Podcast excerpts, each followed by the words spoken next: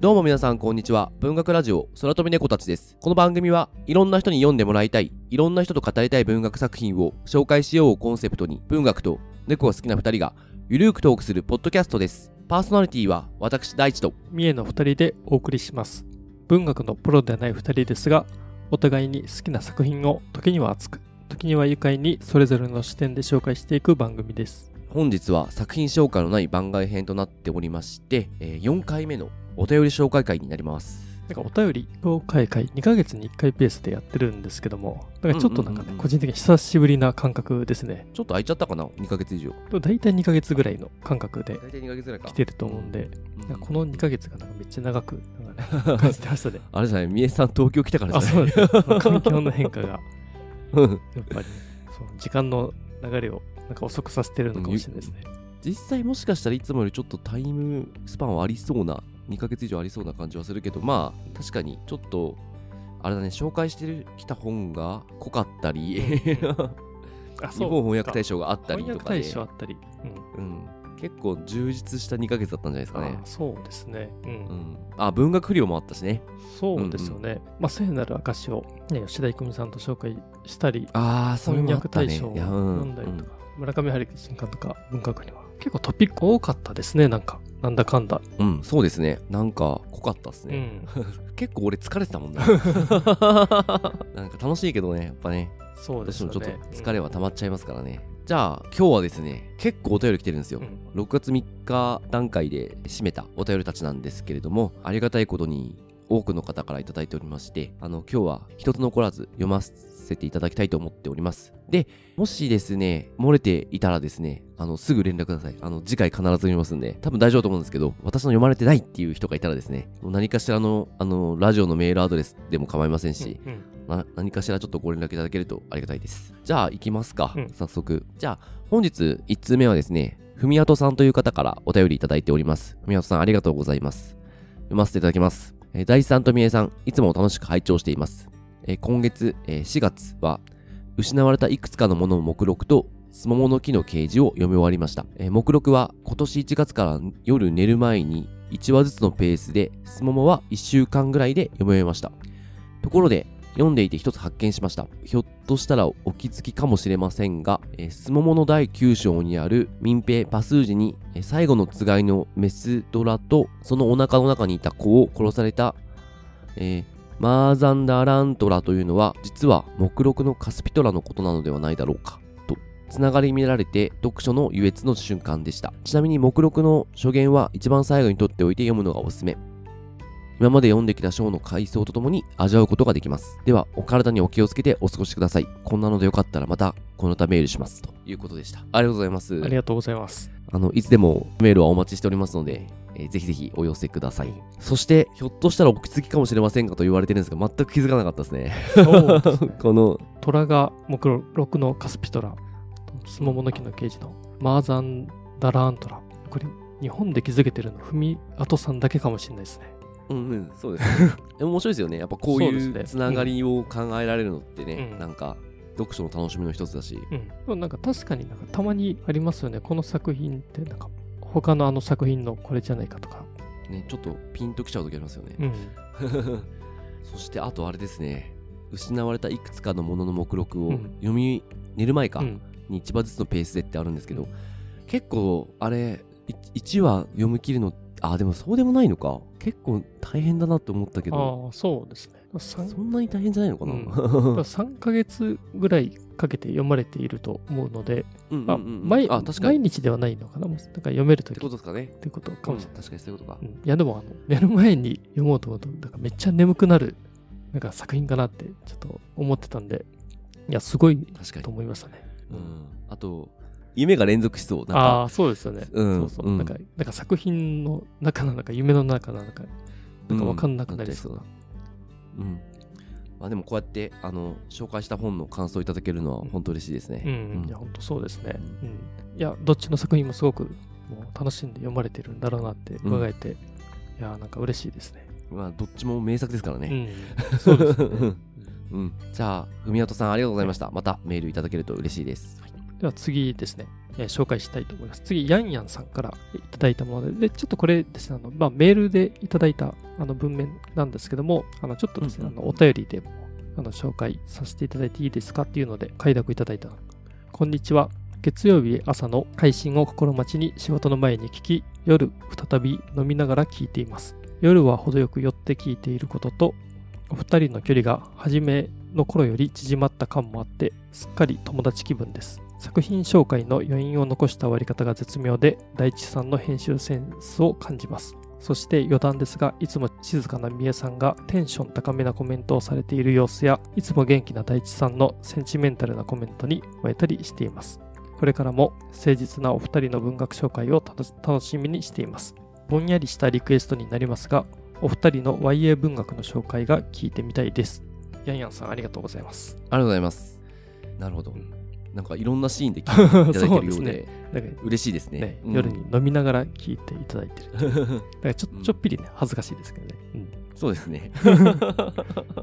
我々のテンションの上がり下がりも、あ、そうですね。まあ、ううんん、ちょっと紹介によってはね、結構上下するときああるからね。一定ではないと思っているんでねうん一。定ではないね。そうですね。んなんかその時のね、体調とか、やっぱり、あまあそれもあるし読んだ本のね、なんかやっぱり、まあテンションとかね、やっぱりどうしてもうん。作品への思い入れのね、なんかいろいろあったりしますし、そうですね。あと、YA 文学の紹介っていうところでは、うんこれでも前から、そうですね。ちょっと話題にはそう、あの ジャンル上がってますね。の中で YA 文学取り上げたいっていうのはですね、これ、もうラジオ始めた1年目からそういう話はあって、うんまあ、ただそれができないまま来ていたので、まあね、ちょっと、まあ、どこかのタイミングでは、まあ、YA 文学も読みたいですね。うん一応候補で、あのカードミステリーというですね、あ、ね。私が大好きな。それはちょっと僕も買って、あの積んどくにしているので、いやー、あれは、本当いつか紹介したいな。うん、あれはめちゃめちゃ面白いぞ。本当俺がこうぐっと、なんか本を好きになったきっかけの本でもあるしな。うんあと、なんだろうな。なんか、うんもうちょっとわかりやすい YA で言うと、あれなのかな。ハリーポッターみたいな感じなのかな。ちょっと違うのかな？どですかね。うん、うん。ゲド戦記とかもそっちに入るの？そんなことないのか？ゲド戦記も YA 文学に入るんじゃないですかね。ああちょっとじゃあちょっとゲド戦記俺読んでないから読みたいな。ああ、でもゲド戦記僕もね、昔読んだ、学生の頃から読んだきりなんで、うん、あの、すごい面白かったですかね。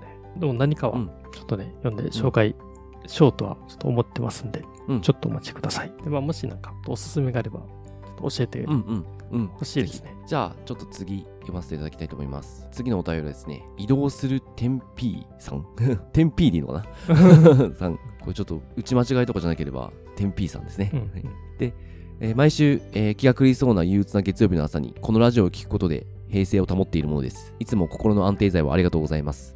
質問です。私は季節ごとに季節に合った本を読むのが好きなのですが、お二人が夏にこそ読みたい小説はありますでしょうか？私は毎夏、倉橋由美子さんの春ポシオンを読んでいます。今年の夏も暑くなりそうですが、熱中症に気をつけながら乗り越えたいものです。というお便りいただきました。ありがとうございます。ありがとうございます。夏に読みたい本。夏にこそ読みたい小説か。うんうん。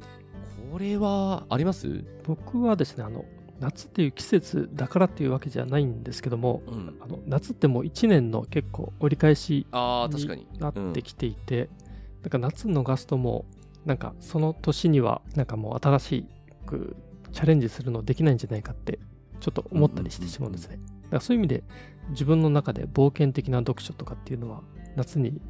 できたらいい。なっていう願望はありますね。うん。なんで、まあ、季節的なっていう意味ではないんですけど、で、夏に読みたい小説、そういう意味ではなんかちょっと自分の中で、これはちょっと今年読みたいって思う本があれば、それをなんか選ぶかなといううんうんうん思いますね。うん。なるほど。まあ長編とかですかね、やっぱり。確かに。折り返しか、そうですね。確かに。ちょっと今年の読書どうなっていくだろうみたいな折り返しポイントでも確かにありますね。そうですね。んなんか夏にうん頑張れたら、なんか1年頑張ったって言えそうな気がする。確かにあるんですね。いいっすね。うん。私は、夏、あ暑い時。スタンドバイミーかな。おスティーブン・キングのはいはいはい。映画もそうだけど、あれ、なんだろう、夏感がある。あなんか、ーはい でも、あれ、スティーブン・キングのあれは恐怖の四季シリーズっていううん。4つの中編小説の中の1本なんですけど、うん。原作が。はいはいはい。で、現代がザ・ボディなんですけど、うん。確か春の小説として書かれた気がする。あ、そうなんだからだからちょっと夏じゃないかもしれないですけどスティーブン・キング的には、夏は確か結構怖いやつだったな、ゴールデンボーイっていう、えうん。すげえ怖い話だったな。えなんかやっぱり夏のイメージから、なんか夏休みとか、ねそうなんだよね。そういうちょっとバカンスの話とか、うん。あとバカンスに何か関連する本とか読みたいかもしれないですね。ああ確かにね。でもなんかわかんない。バカンスってなんかわかんないけどあのパッと出てくるのがなんか推理小説で殺人とか起きそうみたいな。うん、そっちのイメージを今持ってしまった。なんか名探偵コナン的な、はい。発想で、うん。挙げていただいた、あの、倉橋由美子さんの旬ポッション、ちょっと見てたら、バカンスの話ですね。あそうなんだ、うん。俺全然知らないと思ったけどあ面白そうだね。なんかね、その、ねギリシャ・ローマ古典学の教授が、えっ、とですね、避暑地であった、まあ、つまりバカンス先であった知的、知的な女性に惹かれていくっていう、おーおーおーおーおーめっちゃ面白そうですね。教授なんで、えっ、と、女性かな。なんか、その老人と、ね、その知的な女性との愛の形を描くっていう。おー面白そう。面白そうですね。うんうんこういう話なんか読みたいですね。確かに、夏に。確かに、ううんんいいっすねいいですね。なんか夏もこうね、空気感と暑さの暑い時のねなんかそのうんバカンス系ですが、ちょっと重ためなイメージですかね。もうちょっと軽くてもいいかもしれないですけど。まあでもいいですね。うん、季節ね、うん季節をイメージした読書はいいですね。うんうん、確かに。じゃあ、移動する天 P さん、ありがとうございました。では次ですね。ねじまきさんから。お、おなじみ。そうです。ねじまきラジオさんですね。お久しぶりです。ねじまきです。お二人は海外文学をメインに日本の人に本を紹介されていますが、逆に日本の文学を海外の方に紹介する機会があるとすれば、日本のどんな作品をおすすめされますか？いくつか挙げていただけいただけると幸いです。いやこれね、結構難しくて、あの今回うん。たくさんお便りいただいた中で一番難しい質問ですよね。なるほど。私、でもあれですね、やっぱり日本人作家で、今、最近ちょっと新作出てないんですけど、うんやっぱり一番すごいなって今、現役で思ってるのは中村文則なので、まあ、中村文則さんの作品を推しますね。で、最近のカード誌とか、なんだっけな、王国だったっけな、うんとか、そういう割と、あ、違う、王国じゃない、逃亡者か、はい。とかですね、事故を掘っていくようなうん作品が多いので、結構これは万国共通で刺さるんじゃないかなと思ってるんで、うん。中村文則さんの最新の作品を推しますね。でも、多分海外でも賞を取ってたかな？わかんないけど、中村文則さん多分ね、もう海外でもそれなりにもう翻訳進んでて、あ、そうなんね。あの非常にそういう意味でもお勧めしやすいと思いますね。うん。もう、もしかしたら全然読めると思うので。ううんん。そうですね。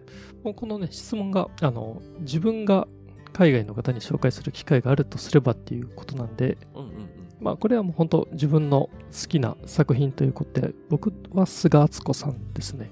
あ、うんうんまあ、菅敦子さん自身が、まあ、イタリア文学の翻訳者でもありますし、ちょっと日本、いかにも日本らしい作家っていう人ではないなくてですね、うん。うんまあ、ただその本当イタリアでの生活とかあのそういうのを書いていらっしゃるんですけども僕は好きなのはやっぱり菅敦子さんの、まあ、まず、えっと文章文文体が好きで例えばイタリアの、えっと日常の風景をこういう風に描くんだとかですね。あとうん。イタリア旦那さんもイタリア人だったんですけどでその旦那さんと一緒にその、えー書店なんていうかねなんか書店の中のそのコミュニティみたいな属していてだからそういう人との関わりこんな人との関わりがなんかできるんだ生まれるんだっていうですねなんかそこの魅力とかですねは多分まあこれはまあ世界どこの国の人でも感じてもらえるんじゃないかなと思うんで僕はもう菅敦子さん一押しですね。逆にあの海外で菅敦子さんって翻訳されてるのかとかそのあたりはちょっと分かんなくて。そのあたりはちょっと気にはなりますね。そうですよね。イタリアの人が菅敦子さん読んだらどんな気持ちになるんだろうね。あの自国のことが書かれてるからね。うんうん。自分たちが住んでる土地のことを。うん海外の人が書くってね。うんそうですよねうんうん。我々もなんか海外の人が描く、あ、まあそれこそアンナ・チマさんのはい渋谷で目覚めてじゃないけどね、不思議な気分になるよね、あれそうですねね。えでもああいうでも でも読みたいうんと思いますねやっぱり自分の、うんね、うん。ね国を海外の人が見たらとか生活体験したらとかあと、どうなんだろうな。うんまあ、うん。ちょっといくつかというので、そうですよねもう一つといえば、うん。個人的にはあれかな。ちょっと文学じゃなくてエンタメになっちゃうけど伊坂幸太郎の作品が。最近自分のイメージだと、うんあのほらハリウッドでも映画化したじゃないですか。マリア・ビートル。やっぱりまああれは結構あの裏で努力してる人がいるうん。と思うんですけど、翻訳のインポーターみたいなのがいるのかな、うん。と思うんですけどやっぱああいう日本のエンタメ小説が海外でもうん。なんかこう売れていあの映画化するみたいなうん。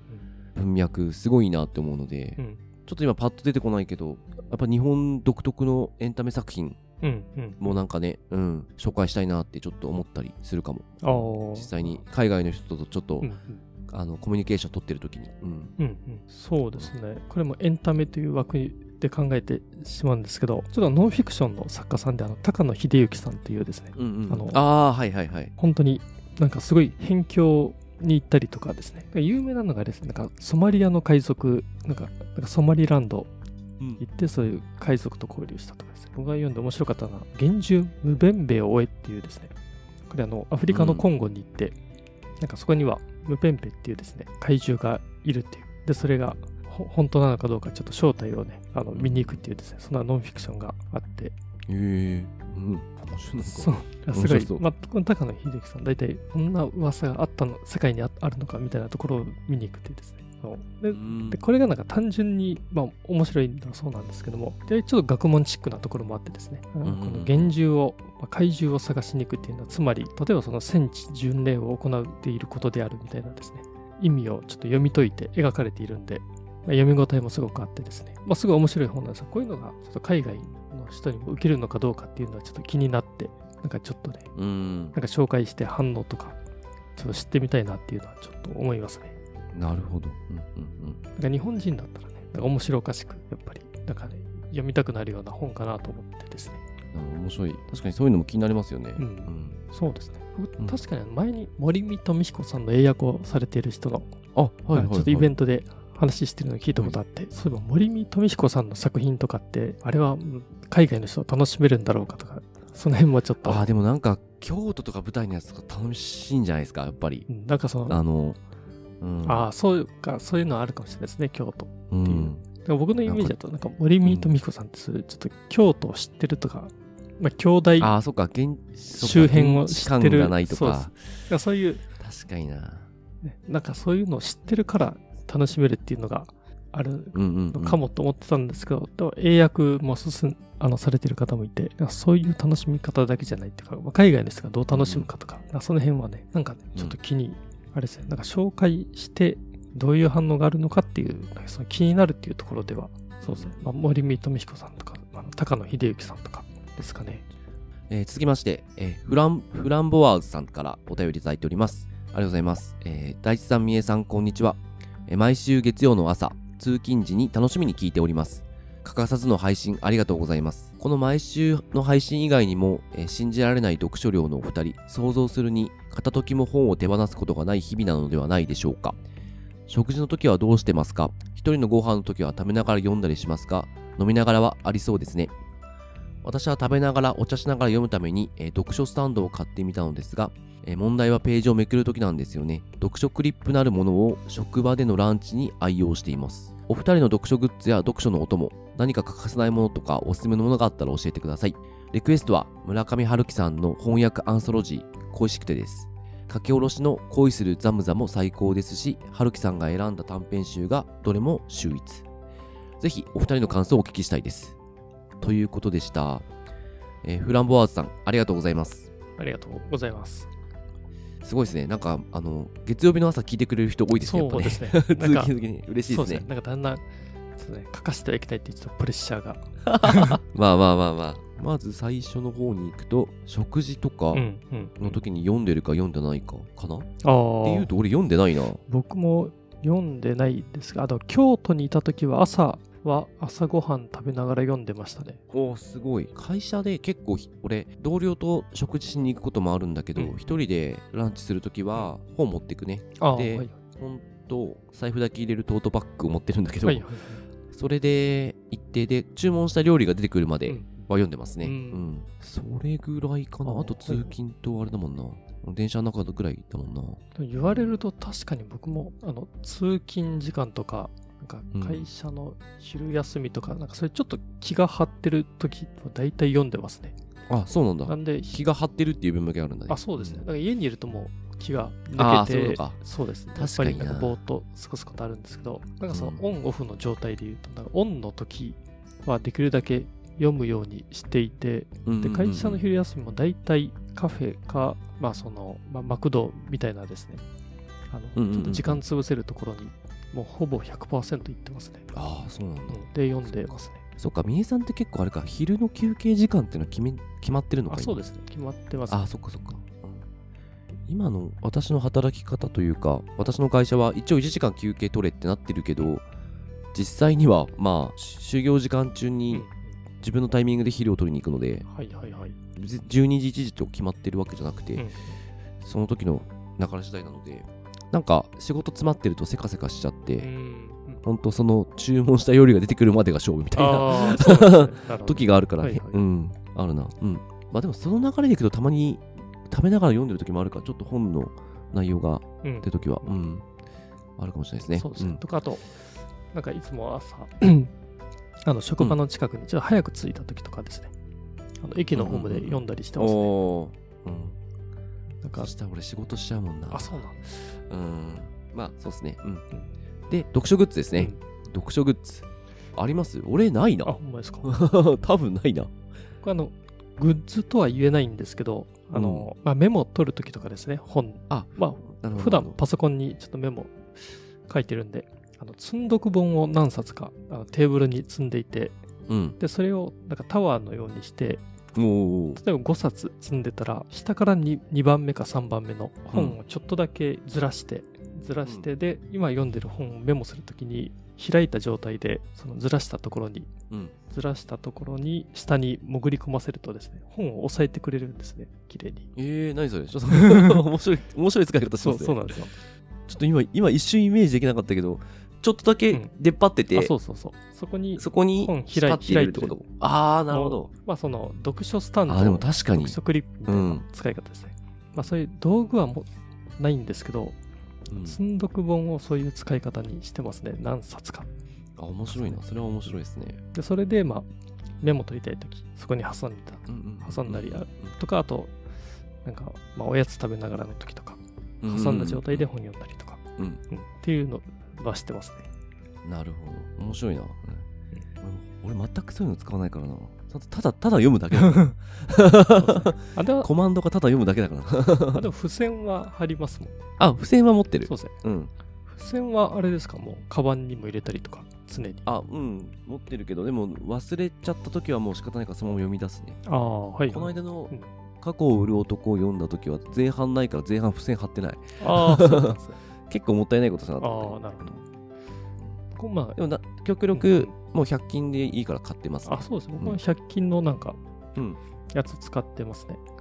うん。で、100均もさ、うん。ダイソーとかなんかによってはさなんかちょっとさ、うん。使いづらいやつあったりするじゃん。ああ、なんか、うん、自分のな、はいはい。に合わないやつとか、はいはい。うん。だからなるべくこの100均で買おうみたいな100均がある。なん。んか名もなき100均なんだよほんまですか？あ れなんだっけな。なんか名前が出てこないんですけど、あの、もう買うのは決まいや、じゃないですね。あ、ダイソーあキャンじゃなくて。キャンドゥだ。あキャンドゥか。なるほどね。いつも買っててこ、の辺ねんだよな。なんか半透明のなんかい,、ろんな色があるやつですね。細くて。うん。それ使ってます。うん。俺もそれを買うんだけどなんか大ちょっとあれだな。どっか具体的な名前出したらあれだけど、うん。なんかやった時になんかね付箋の糊が微妙だった時があって。ああ、そうなんですね。うん。それ以来そこ使ってないんだよな。とかありますね。うん。あーね。あと、普通はまあ、あの自分の部屋のテーブルの上に置いてるのと、あと、カバンに入れてるのと、うんうん一応2つありますね。なんかうん、家の中を持ち運びようと。あそうなんだ、うん。俺もう本に挟んじゃうからな。あ付箋のあのボード。を、はいはい。うん。でそのまま持ち歩いちゃう。まあそれがしおりみたいになるっていうのは、まあいいです。そうですね。それしおり代わりにもしてますね、うん。というところで、うん。あえーあとは？最後リクエあ。そうだよ、リクエスト。恋しくて、うん。うん。読んだことなかったんで、ちょっとこれも読んでみたいですね。うん。いや気になりますよね。ずっと私も 発売した時から気になってる、うん、そうですよね、うん注目はもう昔からしていたんですけど、うんまあいいタイミングかもしれないですね。これも。うん短編集やりたくなった時に行きましょう、そうですね。うんじゃあフランボワーズさん、うんありがとうございますありがとうございます。じゃあ次ですね。うん学びは義務じゃなくて権利さんからいただきました。三重さん、大地さん、こんにちは。番外編34回で大地さんが不登校だった体験についてお話ししてくださいましたね。私の子供は中学時代に丸1年間校門をくぐれませんでした。興味深いことに本人は学校に行けなかった期間中もずっと学校が好き、行きたいと言い続けていて大人になった本人が今振り返ってもあの時のクラスが人生で一番好きだったそうです。一口に不登校と言っても様々ですが我が家の場合は学校には行かないのではなく行けないのだと親である私が気づいたあたりから方向性が見えてきたと記憶しています学校内外の生徒さんや先生方が自然体で支えてくださったこともあって本人は同じ学校に復帰することができました。その経験から私は人は向き合えば向き合った分だけ前に進めるんだと実感するようになりました。私の場合は向き合ったせいに肝心なのは待つことだとも悟りました。大地さんの親御さんにもきっとたくさんの学びがあったのだろうと思います。お二人に質問があります。つまずいた時に読んで前向きになれた本はありますか？あるいは何でもない時に読んであの時つまずきっぱなしじゃなくてよかったと思えた本はありますか？私はつまずいている最中には何も楽しめませんでした。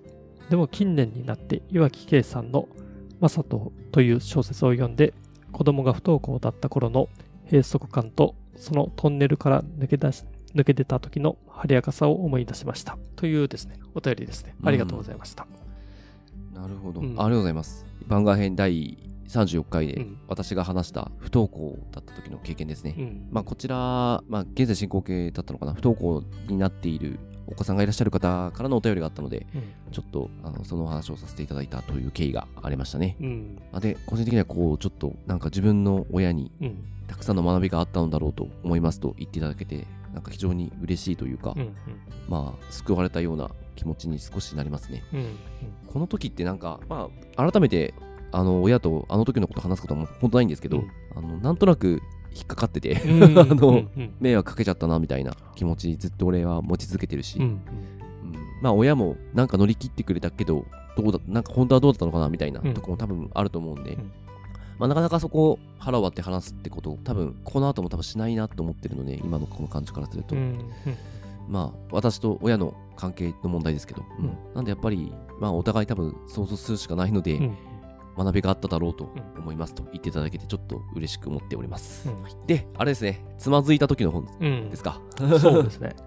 いやこれもやっぱりちょっとね、考えてしまいましたね。ちょっとこのつまずいた時の本ってあの結構個人的な体験の本だと思うんですね。なんでまあ、ちょっとね、これから言いますけど、なんか一般化はできないなと思うので、うんあくまで、まあ僕とか大地さん個人がこうだったっていうので、期待値を上げすぎないでもらえたらなとはうんうん思ってま。す。まあその上でね、ちょっと話ができたらなと思いますね。個人的には私はあれですね、吉田修一さんの横道世之助かなはい。はもう明るい気持ちになれるんで、うんあ、なんか強い気持ちか、うんにもなれるので、いいなって思うのと、うんあと、まあちょっとこれは、なんでしょうね。ちょっとつまずきにもいろんなパターンがあると思うんですけど、うん個人的にはなんか自分を見失ってしまったような時とかは、うん本じゃないんですけど、うん映画でマイク・ミルズっていう監督が撮ってる人生はビギナーズっていうほう。映画がはいはいめちゃめちゃおすすめですね。人生はビギナーズ。はいはい。うん、アイデンティティがちょっと壊れちゃったうん主人公が語られる話なんですけど、結構私は何度見ても感動できるんで、うんよくあの見返してますね。うん。うんうんあれ何年かな？まあ結構昔っちゃ昔なのかな。うん。2010年ぐらいかなとか12、3年とかそんなもんだと思うんですけど。ちょっとマイク・ミルズはちょっとそのあたりうまいんで、結構名作が多いですね。うん。カモンカモンか。はいはいはい。子供だったらカモンカモンだな。うん去年うん公開したうんカモンカモンっていうやつがめっちゃいいです。子供との関わり方うんが結構描かれるんですけど、うんすみません、ちょっと本じゃなくて。はいはい。そうですね。前の映画とかもね、いいかもしれないですね。確かに。そうですね。僕はつまずいた時かな。あの、自信がない時ですね。うん自分に自信がない時に読んで前向きになれた本っていう、ちょっとそういった経験があったので一つ紹介するのが、これ小説ではないんですけども、うん。実用書であの、群れはなぜ同じ方向を目指すのか、軍知能と意思決定の科学っていうですね、これ白洋社というところから出ている本で、著者はレン・フィッシャーという人で、2012年に出版された本ですね。うんうんうんで、まあ、これ読んでた当時は、ちょっと自分に自信がなくてっていうのが、あの、まあ一番最初に就職した会社を辞めて、まあ、転職するまでの間に、まあ、いろんな本をちょっと読んでたんですけども、とにかくその、自己肯定感が低いというかですね、自分にあまり自信が持てないっていう、まあ、当時の、まあ、自分だったので、っていう時に、この本に書かれていたのがですね、集団思考に、例えばですけど、集団思考に陥ると負の連鎖が起きる可能性が高くなる。まあ、しかし、より高い知恵は人間の多様性がもたらすとは意外だったっていう、えっ、ー、とですね、ようなことが書かれて、これどういうことかというと、例えばですけど、めっちゃ IQ の高いお医者さんばかり、何十人集めたのと、もう本当に IQ の高い人から低い人までたくさん集めたそういう多様性のある。で、まあ、お医者さんだけじゃなくていろんな職業とかいろんな属性の人集めて、でもうめちゃくちゃ難しい問題。そういう2つの例えば集団があった時にもう本当に答えがないようなものすごく難しい答えを与えた時により正解に近づけるのは多様性がある集団の方が答えが近くなると。え例えばですねあのお医者さんばかりだったら答えが100としたときに、えっと、みんな110ぐらいの答えは出せるんですね。あ、はいはいはい。それが100とかっていう人いないとか、あと70とかめっちゃ外れっち言う人もいないと。で逆に多様性をもたらす集団って、まあ、150とか30とか、なんかアホみたいな回答する人いるんですけど、なんか全部合わせたときに100により近いのはそっちになるっていうですね。へー。で僕すみません。当時いろんな本読んでたんで確かこの本でそのことが例として 書かれていたと思うんですけども、ちょっと間違ってたらすみません違う本だったら申し訳ないんですけど確かこの本で。でまあこれをね翻訳された松浦さんという方もね後書きですごいあそういう結果になるんだって驚いていたっていうのが書かれていてですねで,、でここで重要なのが多様性をもたらす集団の人は何ていうか置きに行く答えをしちゃいけないんですよね。だから本当に自分で考えた答えを出さないといけないと。みんな答え110って言ってるから、まあ、とりあえず自分も110にしておこうかなっていう、自分の意思意思とは違う答えを出していけないと。ちゃんと自分で考えて30とか150とかっていう、なんかアホみたいな答えをでもいいからそれを出さないといけないっていうのが、なんかまあ秘訣だっていうのがあってですね。で、でこれが結構なんか、まあ、自分に自信がない時に自分は間違えてもいいんだって思えるようになったんですね。だから自分のちょっと、なんていうか世の中と自分っていうのにも当てはめて、あの読んでいてですね、まあ、当てはめてしまったっていう、まあそういう理屈を、なんかそれ以降、いろんなシーンで自分の思うように一回やってみようとか、自分の本音で思ったことを大事にしようっていう、なんかそういう意識を持つようになってですね、なんかちょっと考え方があの変わったなという。いいですね。うん、うん、そうですね。っていうのがすげえ読みたくなった。うん、そうですね。まあそういう面白い本があったので、うん、そうそう。まあまあそういう意味では、なんか自分はまあ自分の思うままでいいというふうに、まあ、思えた本というので、この群れはなぜ同じ方向を目指すのかっていう、まあ、軍知の意思決定の科学ですね。うん、うん、これは何年かな多分もう2014年か15年かそのあたりに読んだ本ですね。ちょっと私気になるんで多分読むと思います まあまあ多分図書館とかでね借りれると思いますんで、学びは義務じゃなくて、ケンリさん、あの、こんな感じでちょっとご紹介しましたので、もしよろしければ参考にしていただければなと思います。うん、じゃあ、続きまして、次のお便りは、クラムボンさんという方からいただきました。ありがとうございます。こんにちは。村上春樹の街とその不確かな壁の海底出会い、そこから遡って毎日追勤や家事の際に拝聴しています。街とその不確かな壁の回で、ささやかかもしれないけど、ここが良かったとか、えー、ここの文が心に残ったというお二人の会話にうんうんと激しく同意し、なんだか自分の頭だけでぐるぐるしていた感想がしっかり言葉にされて成仏されたような、そんな気分で聞いておりました。えー、この感想を語り合うまでが読書だよなぁとしみじみ。えー、最近読書会に参加してみたのですが、いろんな本を知ることができるというのも大きな魅力の一つですが、自分が紹介する本についてあらすじを自分なりに整理したり、どう伝えたら他の人に感動した部分が伝わるのかな、など、自分の体験したことと照らし合わせてみるのはどうかなとか、一冊の本にじっくりと向き合うことができるのはとても良い経験だなぁと感じています。空飛び猫たちの読書会に参加する気持ちで聞きたくて、えー、ご紹介された本を早速購入したり、奇跡も語る者がいなければ、と格好分けて書いていただいておりますね。ありがとうございます。えっ、ー、と、家にあるものは再読して、えー、半眼や村上春樹など、えー、もう一回聞いてみようと思っています。え地方に住んでいるため、え大地さんが主催されている読書会には参加できずとても残念。しかし、いつか行けたらなと夢見ています。リクエストは日本の小説なのですが、え長野真由美さんの初期の作品です。天体議会とかいただいてますね。え古い作品ですが、なんとなく夏を感じさせるなというのと、えレプリカ人形という AI 人形が登場する SF なのに、えー、とにかく、とにかく流暢な文章が魅力的な作品が多いのがとてもおすすめです。これからも陰ながら応援しております。どうぞお体にお気をつけて頑張ってください。ありがとうございます。ありがとうございます。すごいですね。街と不確かな壁ってもう最近じゃないですか。そうですね、最近 品からだいぶ遡っっていう。うんはあハンガンとかってあれかな？えっ、と、ギリシャ語の方じゃなくてあれかな？回復する人間か、死、死臭ですか？まあだったらまだ近い、近いかな わかんないけど。なるほど。いや、なんか、うんありがたいですね、こんな。聞いていただきてねしかもね、う読書会、読書会に参加するような気持ちで聞いていただいてるっていうのも、なんか、いやー、嬉しいお言葉ですね。まあ確かにちょっと我々が狙いを定めてるうん。とこでもあるしね、読書会みたいなね、っていうところはね。そうですね、読書会、そうですね、やっぱこのアウトプットの場になるので、話してみると思ったより、あれ？自分理解しなかったみたいな瞬間とか、私、うんすごい経験してるので、結構ですね、やっぱ読書会って、やっぱり、まあ、本当一冊の本にじっくりと向き合うことになるので、あの、いい会だなと思ってますう。ん。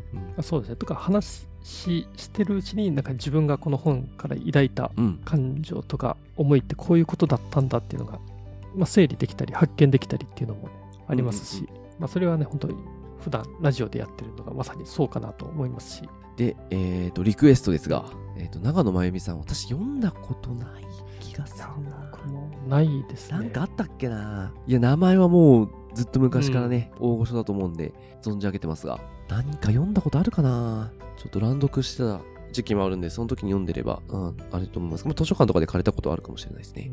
で、えー、っと、初期の作品ということで、まあ、例では、もう、ちょっと、天体議会というものを挙げてくれてますね。これも、ちょっと検討しましょう。あの、正直、初期作品って言われて調べないと全くわからないんで、もう、もう、もう天体議議会を第一候補として、ちょっと読めるタイミングがあったら読んでみたいと思います。はいそうですねでもなんか面白いですねなんか AI 人形、まあ、レプリカ人形が出てくる SF っていうので、あとまあ文章も魅力的っていうので、なんかすごく読みたくなりましたねうん気になってますね。あ,、うんあとあれですね読書会参加うん。できずとあー。もしよければあのオンラインで読書会をすることが、まあ、ラジオでうん。不定期で、まあ、たまにですけどねありまして、まあ、そういう機会でもよければ、あのオンラインでもしお会いすることができたらうん。いいなと思いますね、クラブクラムボンさんに。うん。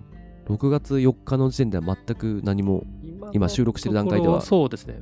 ないんですけど、まあおそらく日本翻訳大賞うん。の作品、まあ、チェベングールと弁髪のシャーロック・ホームズはやると思いますんで、うんぜひ、ちょっとチェベングール読んでっていうのは酷かもしれないので、そうですねあの、うん、チェベングールじゃない方で、あの、チェベングールはもう多分、猛者しか現れない。あ、でも、いろんな人に来てほしいな。うん すげえ面白かったかな。あとはその2つだけじゃないですね。まあ、他にも何か、ちょっとね、読者が考えるかもしれないですし、クラウンボンさん、ありがとうございました。ありがとうございました。次、ソーネチカさんからのお便りです。いつも楽しく聞いています。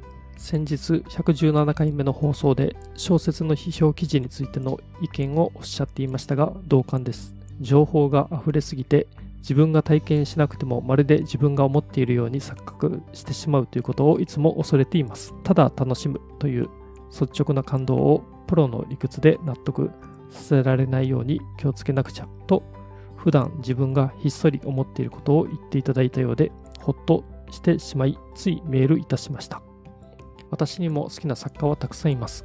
ここ数年エリザベス・ストラウスが大好きです。彼女の作品は大きな事件がなくても日々の中にこそ実は全てがつながり最後には大切な意味を含んでいると思えるのです。文学ラジオで紹介する本は何冊か読んでいますが読んでいない本もエピソードの会話でお二人が読書を楽しんでいることが伝わってくるのでとても素直な気持ちになれます。私の読書はとても遅く遅くてお二人の速度にはとても追いつけませんがこれからも読書を楽しむ一員として参加させて聞かせてもらいます。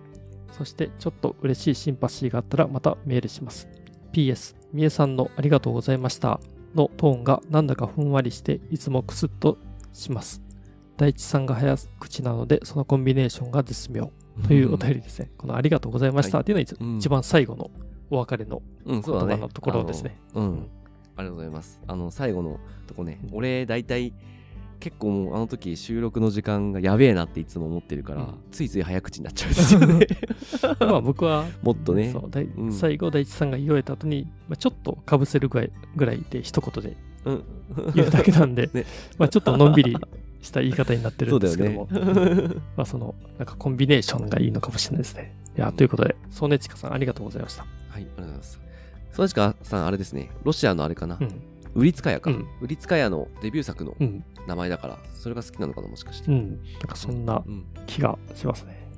ね、ううんん。まあ、三重さんの、あれですね、えーと、第117回だから、村上春樹か、のそうですね。回の時に、うん、まあ、ちょっと、まあ、批評家、批評記事か、うん。うん、いい感じ。あれは、確かに私も聞いてて、なんか、もっともだな、もっともだなというか、うん。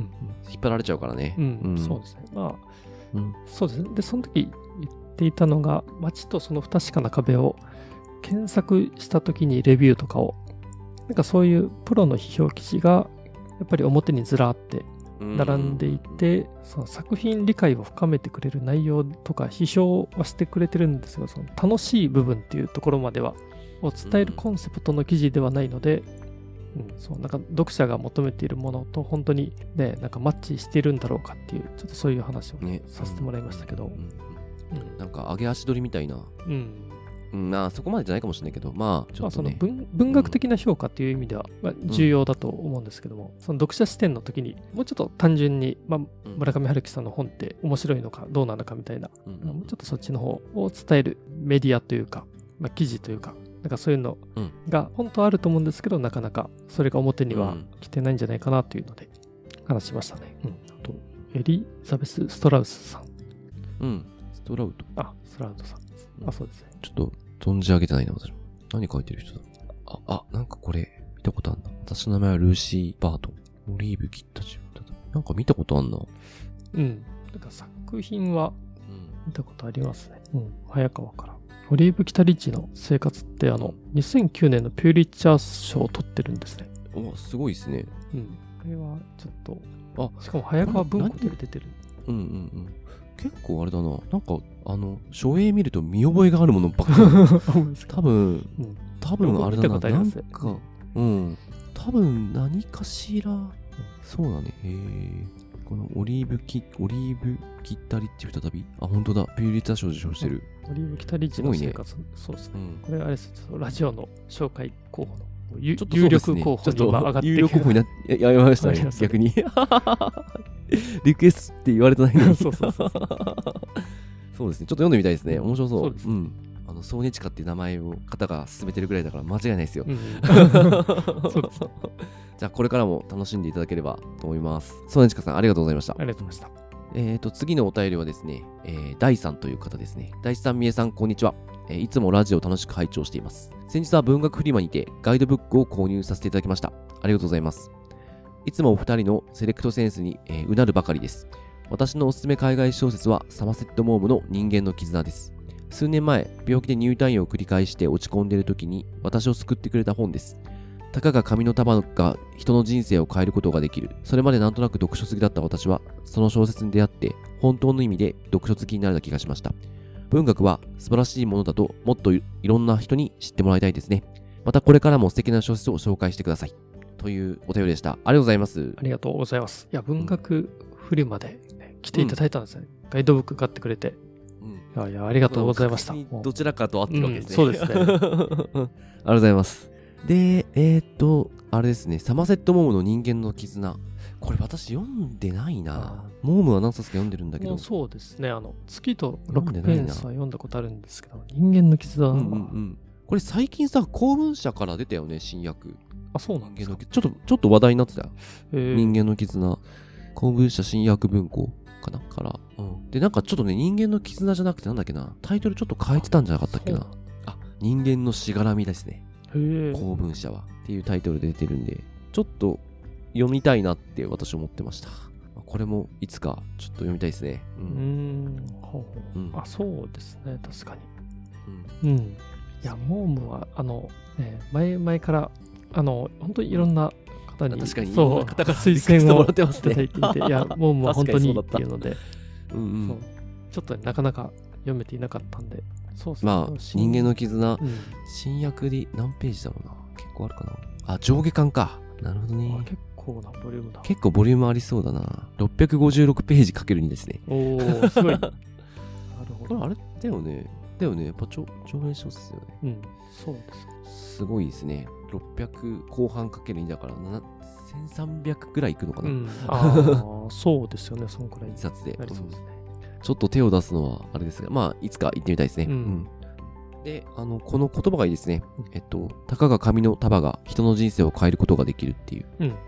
いいですよね。うん。本を読んでる人は感じることがうん。ある。うん。そうですよね。じゃあ、第3、ありがとうございます。うんありがとうございますあの、また、ぜひお便りください。うん。では、これが、えー最後ですね。かんこさんからのお便りです。毎週楽しく聞かせていただいております。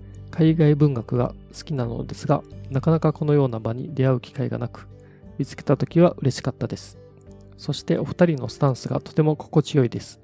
批評家や書評家ではなく、文学好きな読者としての感想を話されている部分、作品に対しての尊敬と愛情を持たれている部分、ご紹介された作品を遡っていろいろと読んでいこうと思っています。積んどく状態になっている何冊かも引っ張り出して、最近読んだ中で面白かった作品、マギーフ・マフフーズのミダック横丁。実在する袋小路に住まう人々の群像劇なのだけれど、とにかく登場人物のキャラが立っていて、面白おかしく描かれていて、まるで吉本新喜劇を見ているかのような感覚に陥ります。川上美恵子さんの作品も気になっています。お二人の思い入れのある作品紹介の回もまた聞きたいです。これからも楽しみにしております。ということで、かんこさんありがとうございます。ありがとうございます。なるほど。川上美恵子さんの作品。うん。たまに俺が名前を出すからかな。あ、面白いですもんね。ね、僕も、う読めてないんですけど、一応何冊か持ってはいてですね、一応読む体制はもう整ってるんで、うん。まあ、ラジオでやるならあれだな。すべて真夜中の恋人か、愛の夢とかだっけな。ほうほうほだっけな。あ、んだっけな。愛の夢だっけな。あれすげえ好きなんだよう。な。うんうんなんか知んないけど号泣したんだよな。あ、そう。でも、川上美恵子さんもね、また、ちょっとね、いつかは必ず、やると思うので、えっと、ナギーフ・マフフーズン・ミダック横丁。ダック横丁。これは、これは、初めて聞きましたよ。そうですね。ちょっと、どこの国なんだろう。あれだ、エジプトのカイロの下町。マジっすか？しかも、めっちゃ面白そうじゃないですか。今年2月に出た本ですね。あ、そうなんだ。作品者から。へえ。あ、また作品者、あいい仕事しますね。ノーベル文学賞作家によるあ作品ってことは、そうなんだ。えー、いつ撮ったんだろう。マフフーズ。90、あ、違うな。1988年。あ、もう亡くなってんのか？1988年。あ、でも、94歳か。で、お亡くなりになってるから、えーっと、とあー、でもいくつの時撮ったんだろう。ちょっとパッと計算できないけど。なるほどね。うん、ね。えー、ちょっと面白そう。ね、面白そうですね。うん、今ちょっとウィキペディアパッと開いてて、うん。パッと入ってきた文章がすっげえ印象的だけど。うん。なお生涯を通じて回路の外へ出ることはめったになかったってえ。どっちなんだ？めったになかったってどっちなんだって？生涯を通じて出ることはなかったのか？なんかー、え出ることはなかったってことは？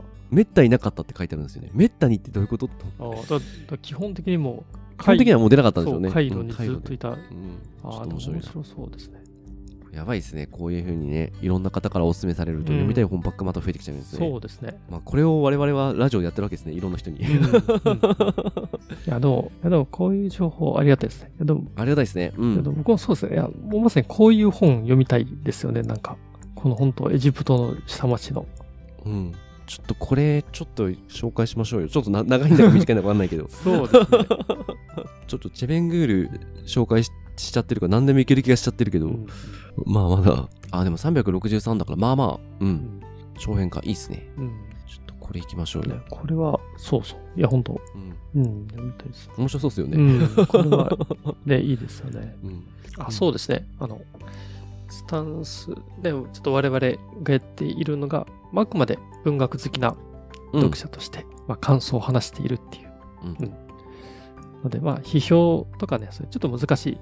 批評したり、書評したりっていうのはね、うんまあ、やってないんですけども、うんまあ、それを心地よく思っていただいているっていうのがありがたいですね。ありがたいですね。もう、我々ができる限界がそこですから。うん、そ うそうですね。あんまり勉強しようっていう気もし。ねうんであと、まあ、海外文学はね、やっぱり結構楽な部分があって、だからそうだねそう。うん大体もう、外れがないなくてですね、うんうん。まあまあ、素直にはやっぱすごい作品ばっかり、まあ、出会えているんで、まあまあうんそういう意味でちょっと気が楽なんですよね。うん、確かに。たまに我々に手、我々の手に負えないやつ出てきますけどね。そうですね。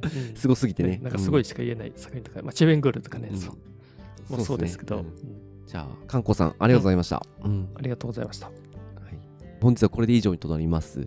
で、あのーまた2、3ヶ月ぐらい、まあ2ヶ月かな、後にお便りをちょっと紹介していきたいと思いますので、ぜひ皆さん、何でもいいんで、作品の感想、リクエスト、もう、それ以外の人生相談、何でもいいので、うんいただけるとありがたいです。そうですね。うん今回もあの本当はテンポよくサクサク言おうと、事前に大地さんと言ってたんですけど、なんだかんだ、ちょっと一個一個の質問を拾っていくと長くなったんですけど、まあ、どんなことでもいただけたら、ちゃんと、うん、お答えします。ああだこうだうんうんちゃんと話そうと思いますんで。さて、じゃあ、次回予告して終わりたいと思います。えー次回はですね、お、うんの、僕には名前があったです。こちら、韓国の詩になりますね。お楽しみに。番組の最後になりますが、メルマガ会員を募集しております。メルマガは、えー無料版、有料版とありまして、ね詳しいことは番組概要欄に記載しておりますので、そちらをご確認ください。番組の感想やリクエスト、またこのラジオを聞いて紹介された本を読みました、えー読み返しましたのございましたら、ハッシュタグ空飛び猫たちをつけて教えていただけると大変嬉しいです。えー、Twitter やインスタの DM や投稿などでお待ちしております。お便りフォーム、えー今回紹介したようなお便りですね、えこちらも随時募集しておりますので、え番組情報欄からぜひぜひお寄せください。この番組気に入っていただけましたら、積極的に拡散共有していただけると助かります。今お聞きになっている、えー Spotify、えー Apple Podcast、えー Amazon Music などのですね、えお気に入り登録、フォロー登録よろしくお願いいたします。ではまた来週。ありがとうございました。